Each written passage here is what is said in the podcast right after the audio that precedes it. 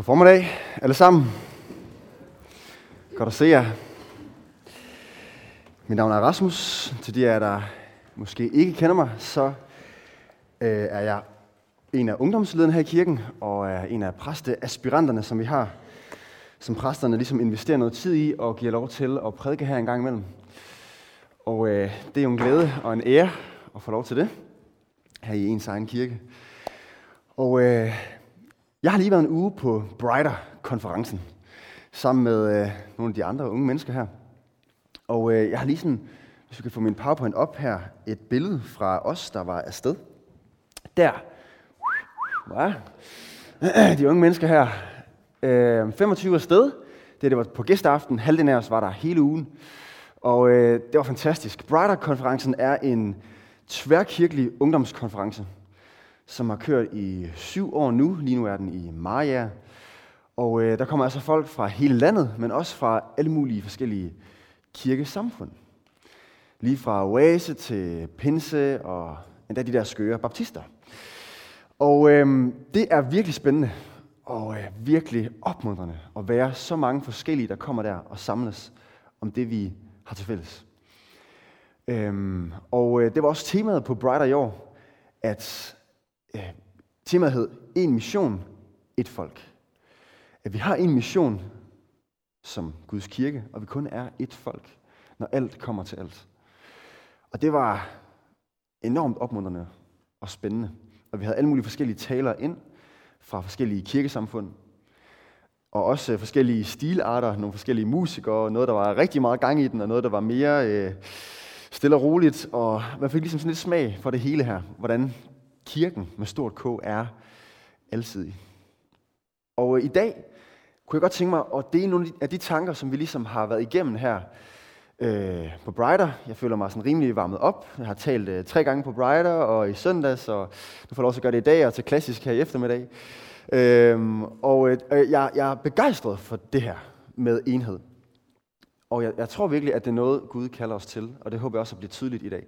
Så de af jer, der har hørt det før, jeg håber, at I overlever. Må ikke I gør. øhm, det er sådan, at det her med enhed mellem kristne, det er, at vi burde gå vejen sammen. Det er vi ikke altid så gode til. Vi er tværtimod ret gode til at lade os splitte fra hinanden og have strid imellem os og bagtale. Og det gælder både inde i enkelte kirker, som vores kirke, hvor der kan være problemer og klikker og forskellige holdninger. Men det kan også være imellem kirker, i forhold til de andre kirker i byen. Og øh, det er bare overhovedet ikke godt, det her. Både fordi det ikke er godt for os, men også for dem, der ikke kender Jesus. De ikke-kristne, som hører om os, øh, kommer til at kende noget mere til os, og lægger mærke til, at vi ligger i splid med hinanden. Det er overhovedet ikke et godt vidnesbyrd. Der er faktisk nogen, der siger, hvorfor i alverden skulle jeg tro, at kristendom er sand, når I ikke engang er enige? Når I ikke engang kan stå, I ikke engang kan stå sammen, jer der er kristne. Hvorfor skulle det så være rigtigt? Hvorfor skulle I have ret, når I ikke engang er enige om det? Og øh, på den ene side er der noget i det, der vi må afvise, og på den anden side er der noget, vi faktisk må bekræfte. Det vi må afvise er, at det har sådan set aldrig handlet om, hvor godt vi som kristne klarer det. Det handler ikke om os, det handler om ham, om Jesus. Det handler ikke om, at vi er perfekte, og vi kommer aldrig til at være perfekte kirker, men vi har en perfekt Gud, som vi tror på, som vi følger. Og derfor kan det ikke være en afvisning af kristendommen, at de kristne er nogle tober. Det kan det aldrig være. Men omvendt er der noget, vi må bekræfte ved det her. Der er noget galt. Og vi er faktisk kaldet til at være et og stå sammen. Og øh, derfor skal vi læse i Johannes evangeliet i dag sammen. Så de af jer, der har bibler med, må gerne finde dem frem, og de kommer også op her på PowerPoint. Det er sådan, at vi øh, på Brighter jo så på de her to befalinger. Den ene befaling, som er den store, velkendte befaling, missionsbefalingen, som nemlig lyder, at vi skal gøre alle folkeslag til Jesu disciple. Ikke? I det vi døber dem og lærer dem og gør alt, hvad Jesus har sagt. Den kender vi rimelig godt, mange af os, der har kommet i kirke noget tid. øh, at vi skal kæmpe, stræbe for, at mennesker må blive disciple af Jesus. Missionen, vores mission som kirke. Men så er der den her anden befaling, som er lidt mere overset, som vi ikke snakker lige så meget om, men som er enhedsbefalingen. Og øh, de her to befalinger gav Jesus faktisk, før han forlod den her jord. I Matthæus 28, der gav han missionsbefalingen, inden han steg til himmels. Men her i Johannes evangeliet er det tydeligt, at han også giver os den anden befaling. Det gør han til sine disciple i de her kapitler, kapitel 13 til 17, som er øh, en lang tale til disciplene skær torsdag, før at han skal op lang fredag og hænge på korset, og at han stiger op fra de døde og stiger til himmels. Så var der noget, der var vigtigt at sige til disciplene, før alt det her skete. Og øh, før vi lige hopper ned i kapitel 17, hvor vi skal være allermest, så lad os lige se her fra kapitel 13, vers 34, hvor han taler om den her befaling, eller, hovsa, eller det her bud, tak. 13.34, der siger han, et nyt bud giver jeg jer. I skal elske hinanden. Som jeg har elsket jer, skal også I elske hinanden. Vi skal elske hinanden. Nogle steder står der, at man skal elske øh, sin næste som sig selv. Og det synes jeg er svært nok i forvejen. Ikke? Fordi hvis jeg skal være helt ærlig, så elsker jeg ham her ret meget. ham jeg ser i spejlet. Ikke? Og hvis øh, jeg bliver syg, så skal jeg nok sørge for, at jeg i hvert fald får al den behandling, jeg har brug for, om jeg skal betale helt vildt meget for det, eller rejse langt for det, det vil jeg kæmpe for, at jeg kommer til at have det godt. Så meget elsker jeg i hvert fald mig, hvis jeg bare lige skal være ærlig. Og på, på den måde skal jeg elske min næste så meget. Det udfordrer mig. Det udfordrer mig meget. Men Jesus han tager det skridtet videre her. Prøv at se, hvad han siger. Som jeg har elsket jer, skal også I elske hinanden. Og hvor meget elskede Jesus os? Så meget, at han gav sit liv for os. Så meget her, ikke? Korset. Han døde, for at vi kunne leve. Og det er fuldstændig vanvittigt, forbløffende. Og der er ikke nogen kærlighed, kærlighed som den her kærlighed. Og på den måde skal vi elske hinanden, som vi har oplevet at få kærlighed fra Gud, at han gik i vores sted. Han elsker os så meget. Han skabte os. Han svigtede os aldrig. Han reddede os. Wow. Øhm, og øhm, og det, det, der sker her, er jo faktisk i kapitel 13, at Jesus han vasker disciplenes fødder. Og det var det, som en slave burde have gjort. Og disciplene havde det også lidt svært ved det, særligt Peter. Ikke? Nej, nej, nej, nej, nej, det skal du ikke. Men det gjorde han. Han ville tjene de andre og vise dem, at det er sådan, man skal gøre det. Og så siger han det her. I skal elske hinanden. Og han vil være et eksempel på, hvordan man skal gøre det. Og så senere her i øh, kapitel 15, så fortsætter han. Han siger, dette er mit bud, at I skal elske hinanden, ligesom jeg har elsket jer. Det har vi ligesom hørt nu, ikke? Han, han siger det igen og igen, fordi det er så vigtigt. Og så siger han noget nyt her. Større kærlighed har ingen end den at sætte sit liv til for sine venner. Og det var det, Jesus han gjorde. Han satte sit liv til for os, som han kaldte for sine venner. Og det fortjener vi bare overhovedet ikke. Fordi vi var faktisk, som der står i Romerne 5, hans fjender, der var adskilt fra Gud. Og os, der var hans fjender, kalder han nu pludselig for sine venner. Og elsker os så meget. Ja. Og så kommer vi til kapitel 17, som er et langt kapitel, der er én bøn. Og det er den længste bøn, vi har fra Jesus. Det er en vidunderlig bøn, øh, hvor han beder for sine disciple. Han beder for, at de må stå fast, stå sammen og stå fast i øh, troen, selv når Jesus forlader dem. Og så fra vers 20 i den her bøn, så sker der noget særligt. Prøv at se, hvad der sker her. Johannes 17 og fra vers 20.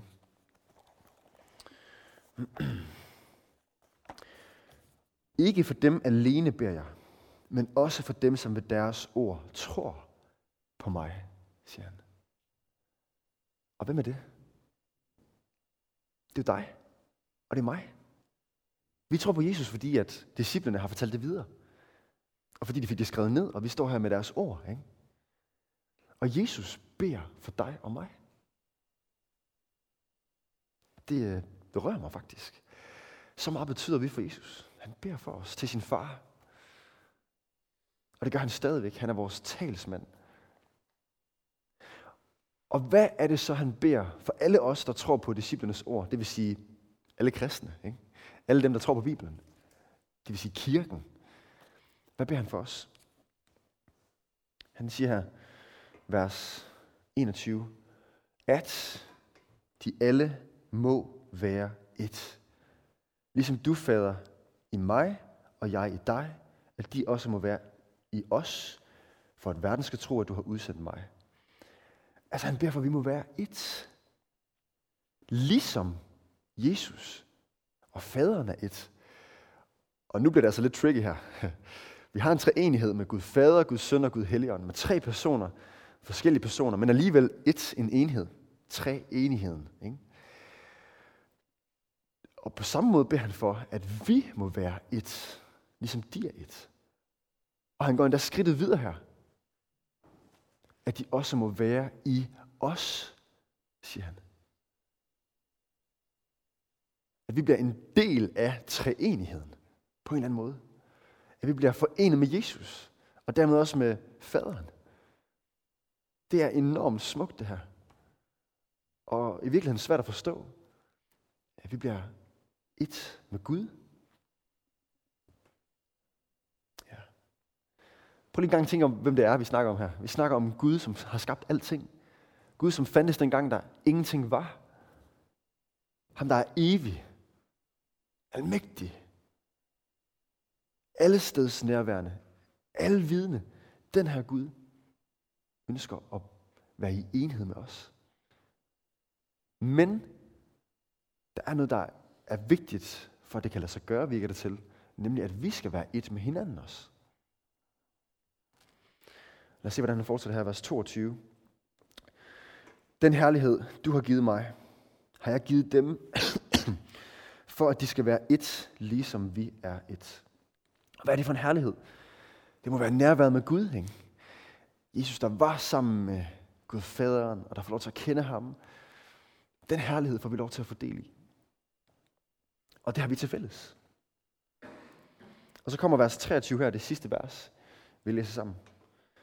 Han siger, jeg i dem, og du i mig. Her er det igen, hvordan det bliver blandet sammen. Kan I se det? Med enheden her. For at de fuldt ud skal blive et. For at verden skal forstå, at du har udsendt mig, og har elsket dem, som du har elsket mig. Så han siger det igen og igen og igen i den her bøn. Han har faktisk også bedt for det en gang for disciplene før i kapitlet her. Så fire gange i den her bøn beder han for, at hans efterfølgere må være et. Han ønsker, at vi skal være et. Det er så vigtigt for ham. Man kan forestille sig, at han har været nærmest knust, når han har bedt den her bøn. Og han måske endda har grædt og virkelig har bedt for det. Han siger det i hvert fald igen og igen. Det virker som om det virkelig er vigtigt for Jesus. Og det har været en del af alle de her kapitler, som man siger til disciplene. Forstå det nu, forstå det nu. Og Johannes, som fortæller os det her videre, han øh, skriver øh, tre breve, hvor han særligt i sit første brev igen og igen skriver, vi skal elske hinanden. Vi skal elske hinanden. Og kirkehistorien fortæller os, at Johannes, da han var blevet en rigtig gammel mand, og han ikke længere kunne gå, så bar man ham op foran i kirken og satte ham i en stol. Og så kunne han tale til menigheden, og så kunne han sige det, som han altid sagde. Mine børn, elsk hinanden. Det var så vigtigt. Hvorfor? Jo, fordi vi ikke er så gode til det altid. øhm, allerede få år efter, så skriver Paulus jo i sit brev til korinterne, at det er som om, de har fire grupperinger. Der er nogen, der gerne vil holde med Paulus, der er nogen, der gerne vil holde med Peter, der er nogen, der gerne vil holde med Apollos, og nogen, der gerne bare vil holde med Jesus. Og så er der fire grupperinger i kirken. Og så burde det ikke være, skriver Paulus. I burde stå sammen. Og igen og igen og igen i Bibelen er det så tydeligt, at det her er det, vi er kaldet til som kristne. at være et og stå sammen. Og det kan være svært. Det kan være helt vildt svært. Også efter 2000 års kirkehistorie, hvor vi har alle mulige forskellige traditioner, og jeg skal komme efter dig. Ikke? Stilarter, måder at gøre tingene på, som vi kan være uenige om, hvordan man, man vil gøre det. Imellem kirkerne. Men også nogle gange i en kirke. Ikke? Hvad for nogle sange man skal synge? Hvilken stil mødeledelsen skal være, og prædikenen skal være, og hvor lang gudstjenesten skal være, nu når vi bare snakker gudstjeneste. Ikke? Og så videre, så videre. Alle mulige holdninger.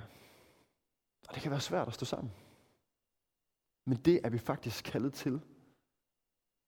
Mere end vi er kaldet til at kæmpe for de andre ting der. Mere end vi er kaldet til at kæmpe for stil, så er vi kæmpe til at, så er vi kaldet til at kæmpe for enhed. Og hvor kunne det være vidunderligt, hvis vi som kirke greb det her, og vi som kirke kunne stå sammen, og ikke altid skulle dele os op, men virkeligheden er også noget andet. Og det er det også med, med de andre kirker i øh, byen her i vores land. Og noget af det, vi snakker om på Brighter, var også, at det her det betyder ikke nødvendigvis, at vi alle, alle kirkesamfundene bare skal slå os sammen til ét kirkesamfund. Det kunne være vidunderligt, og det ville være det mest optimale, men det sker først til sidst i himlen, ikke? når vi skal stå der på den sidste dag og være et folk. En brud. Men nu er vi her og har forskellige opfattelser, også af Bibelen. Om man skal døbe babyer, eller som vi ser her i Baptistkirken, at vi skal døbe folk, når man kommer til tro, når man er gammel nok til at vælge at følge Jesus. Hvis man slår de kirker sammen, så kan man godt få nogle problemer. Ikke? Men alle de her forskellige teologiske udfordringer også, holdninger. Men der er noget, vi kan gøre for enheden. Noget af det, vi kan gøre, er, at vi kan tale de andre op. I stedet for at tale negativt om de andre.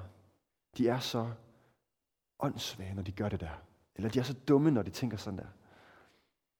Så lad os i stedet tale positivt om de andre.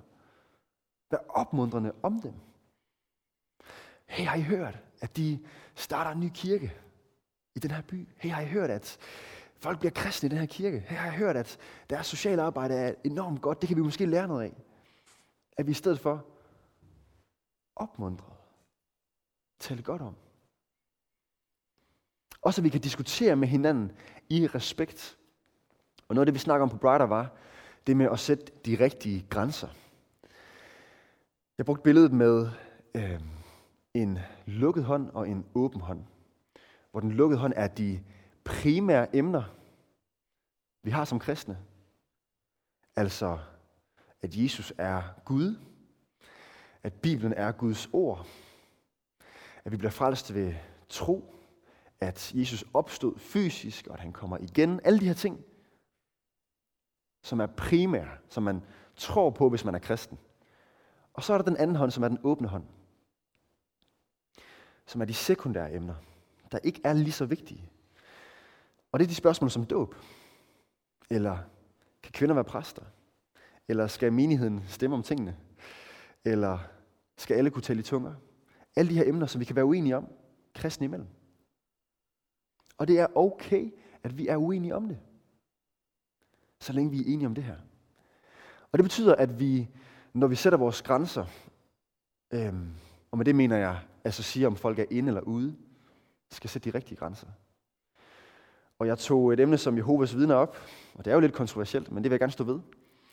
Jehovas vidner, der for eksempel siger, at, øh, at øh, man skal have gerninger for at, altså ligesom at blive frelst, og at man skal være en del af vagtårnet, man skal ligesom, øh, ja, bakke op om det. Vagtårnet være en del af Jehovas vidner for at blive frelst at Jesus kom usynligt tilbage på jorden i 1914, og nogle andre syrede ting, så stiller jeg spørgsmålet, er det en, i den lukkede hånd, eller i den åbne hånd? Lukket hånd. Det er simpelthen for vigtige ting, det her. Ergo er de ikke kristne. Og jeg ved, det er kontroversielt. Eller man kunne spørge med mormoner, som tror på, at der findes masser af guder. At det ikke bare er én Gud, og du også kan blive Gud. Og at den Gud, der findes nu, som øh, vi kristne tror på, er en skabt ting, som er blevet til Gud. Er det øh, lukket eller åben hånd? Lukket hånd. Det er primært. Det er for vigtigt. Og så sætter vi en grænse, der siger, at de er uden for kristenheden. Hvad så, når vi snakker om missionsforbundet og pinsefolk og folkekirken osv.? Men så kan det godt være, at man engang imellem kan tænke, at de er lidt anderledes. Men de emner, vi er uenige om, er altså de her emner, der er i den åbne hånd. Og som det er fair nok, at vi er uenige om. Og det gør, at vi stadig er kristne brødre og søstre. Det gør det. At vi står sammen, selvom at vi kan være uenige om det. Og det betyder også, at når vi diskuterer med hinanden, og man er uenig, så skal man gøre det respektfuldt. Og ydmygt. Altså med en tanke om, hvad nu hvis jeg tager fejl? Og min kristne bror eller søster her, som jeg sidder og snakker med, som også læser Bibelen, ligesom jeg gør. Og som virkelig elsker Jesus, ligesom jeg gør. Og som virkelig ønsker at forstå, hvad der er sandt. Ikke? Hvad nu hvis, at han eller hun har ret, og jeg tager fejl? Det er ydmyghed, ikke?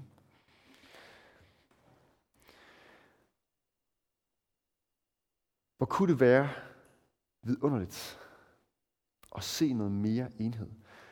Og en måde, man kunne gøre det på, er jo også ved at gøre nogle ting sammen. Og jeg synes, det er enormt opmuntrende, hvordan vores præster mødes hver fredag og beder sammen på tværs af kirkerne. Øhm, jeg synes, det er enormt opmuntrende, når vi til januar mødes til bøn og beder sammen med de andre kirker. Fantastisk. Vi skal gøre de der ting, de er vigtige. Vi skal forstå, at det er vores brødre og søstre.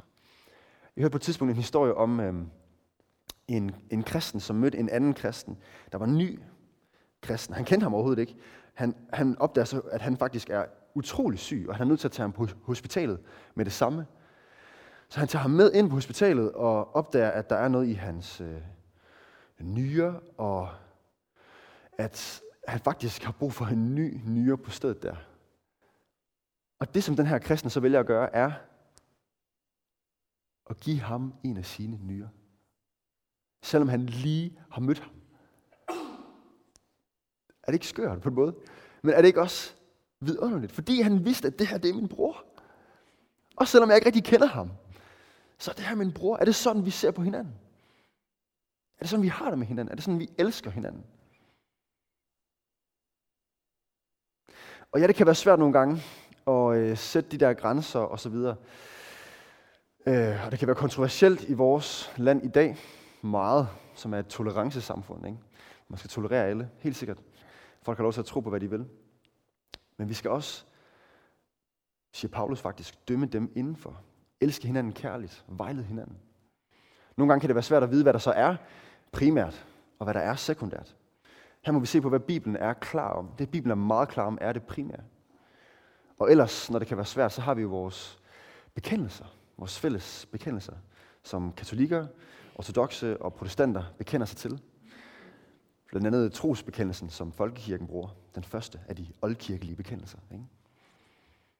Og alt det her, som de bekendelser taler om, alt det her, vi har i den lukkede hånd, alle de her vidunderlige sandheder, er virkelig vidunderlige. Det er Jesus. At han elsker os. Og han vil redde os. Og at vi snart er hjemme, og der skal vi nok finde ud af alle de her ting, som vi kunne være uenige om. Og så skal alle nok finde ud af, at baptisterne havde ret. Nej. Men hvis vi griber det der fokus, vi er en kirke med stort K. Ultimativt, i sidste ende, er der kun én kirke. Og det kan være svært at leve i den her verden og forstå tingene. Lad os leve ydmygt. Lad os opmuntre hinanden. Lad os stå sammen. Be for hinanden. Også hjælpe hinanden. Der var også en præst her i byen, der til en af vores fællessamlinger sagde noget kontroversielt, nemlig at hvis nu der er en kirke, som har mange ressourcer, jeg tror han nævnte det med lovsangere, musikere, og der er en kirke, som mangler, så kunne det være, at man skulle dele nogle af de ressourcer med hinanden. Hvor kunne det være fedt Og der var en kirke nede i Aarhus, som var en forholdsvis ny kirke, som øh, oplevede, at der kom andre nye kirker til byen. Og man kunne godt se det som konkurrenter. Men den kirke valgte i stedet for at samle penge ind til de andre nye kirker. Er det ikke smukt? Det der, det er enhed. Og det er det, vi er kaldet til. Det er det, Jesus han beder for. Det er det, han længes efter at se os gøre. At vi må gå vejen sammen. Vejen hvorhen? Vejen hjem. Vi er på den her vej. På vej hjem til Jesus. Og vi skal se ham, som vi alle sammen elsker. Og der skal vi være et, der skal vi være sammen. Men indtil da, så lad os også gå sammen. Lad os gå den her vej sammen. Hæb på hinanden. Hvorfor? Hvorfor er det så vigtigt? Prøv at se, hvad Jesus han sagde her i vers 23. Han er der for, at verden skal forstå, at du har udsendt mig. Hvis vi står sammen som kristne, så vil verden se det, og de vil se Jesus. Derfor er det så vigtigt. Verden vil møde Jesus. Danmark, Aalborg vil møde Jesus, hvis vi står sammen. Vi skal være kendt for vores indbyrdes kærlighed, siger Jesus. At man må komme ind, og man må opleve fællesskabet. Det var det, jeg oplevede. Da jeg begyndte som teenager rigtig at komme her i kirken. Oplevede fællesskabet her. Og nej, det var ikke perfekt. Og ja, der var også problemer dengang. Og sådan er det med kirke. Men jeg oplevede alligevel, der var noget, der var enhed, der var kærlighed. Og jeg har lyst til at blive ved med at komme. Og så blev de jo ved med at fortælle mig om Jesus. Og jeg, jeg mødte Jesus igennem det. Jeg oplevede det her. Jeg så, at Jesus var udsendt af faderen, at han var sandheden. Og det, venner, kan vi opleve flere og flere opleve, hvis vi står sammen. Derfor er det så vigtigt. Ja. Skal vi bede sammen? Jesus, vi ønsker sådan at stå sammen. Og vi ved, det kan være åh, svært, bøvlet og frustrerende, når vi er forskellige, og vi har forskellige måder at gøre tingene på, og så videre. Jesus, giv os et hjerte, der vil enhed. Hjælp os, Jesus, med at ville hinanden. Og elske hinanden. Vi er Herrens folk. Vi er dit folk. Vi er din helligdom. Jesus, det her det var en befaling, du gav os. Det var dit hjerte. Du bad for det igen og igen. Hjælp os med at tage det seriøst. Hjælp os med at stå sammen. Herre Jesus, vi vil også bede dig for de andre kirker i byen. Vi beder dig for, at du må velsigne dem. Vi beder for, at de må blomstre. Vi beder for, at de må være sunde kirker, som følger dig, som er disciple, der gør, hvad du har lært os, og som oplever, at flere og flere kommer til tro i deres kirker. Det beder vi for, Jesus. Vi beder dig velsigne dem. Vi beder dig for vores kirke, Jesus, at du må hjælpe os med at stå sammen her. De klikker, vi har det med at lave, blød det op, Jesus. Hjælp os med at hæppe på hinanden. Opmuntre hinanden. Stå sammen. Og Jesus, vi elsker dig. Og der er ikke nogen som dig. Der er ikke nogen kærlighed som den kærlighed, du har elsket os med. Og nu kalder du os til at elske hinanden på samme måde. Det kan vi ikke. Det kan vi ikke i os selv. Og derfor beder vi dig, Helligånd, kom og forvandle os. Kom og vær limen imellem os, Helligånd. Og hjælp os med at stå sammen. Ja, det beder vi for. I dit vidunderlige navn. Amen.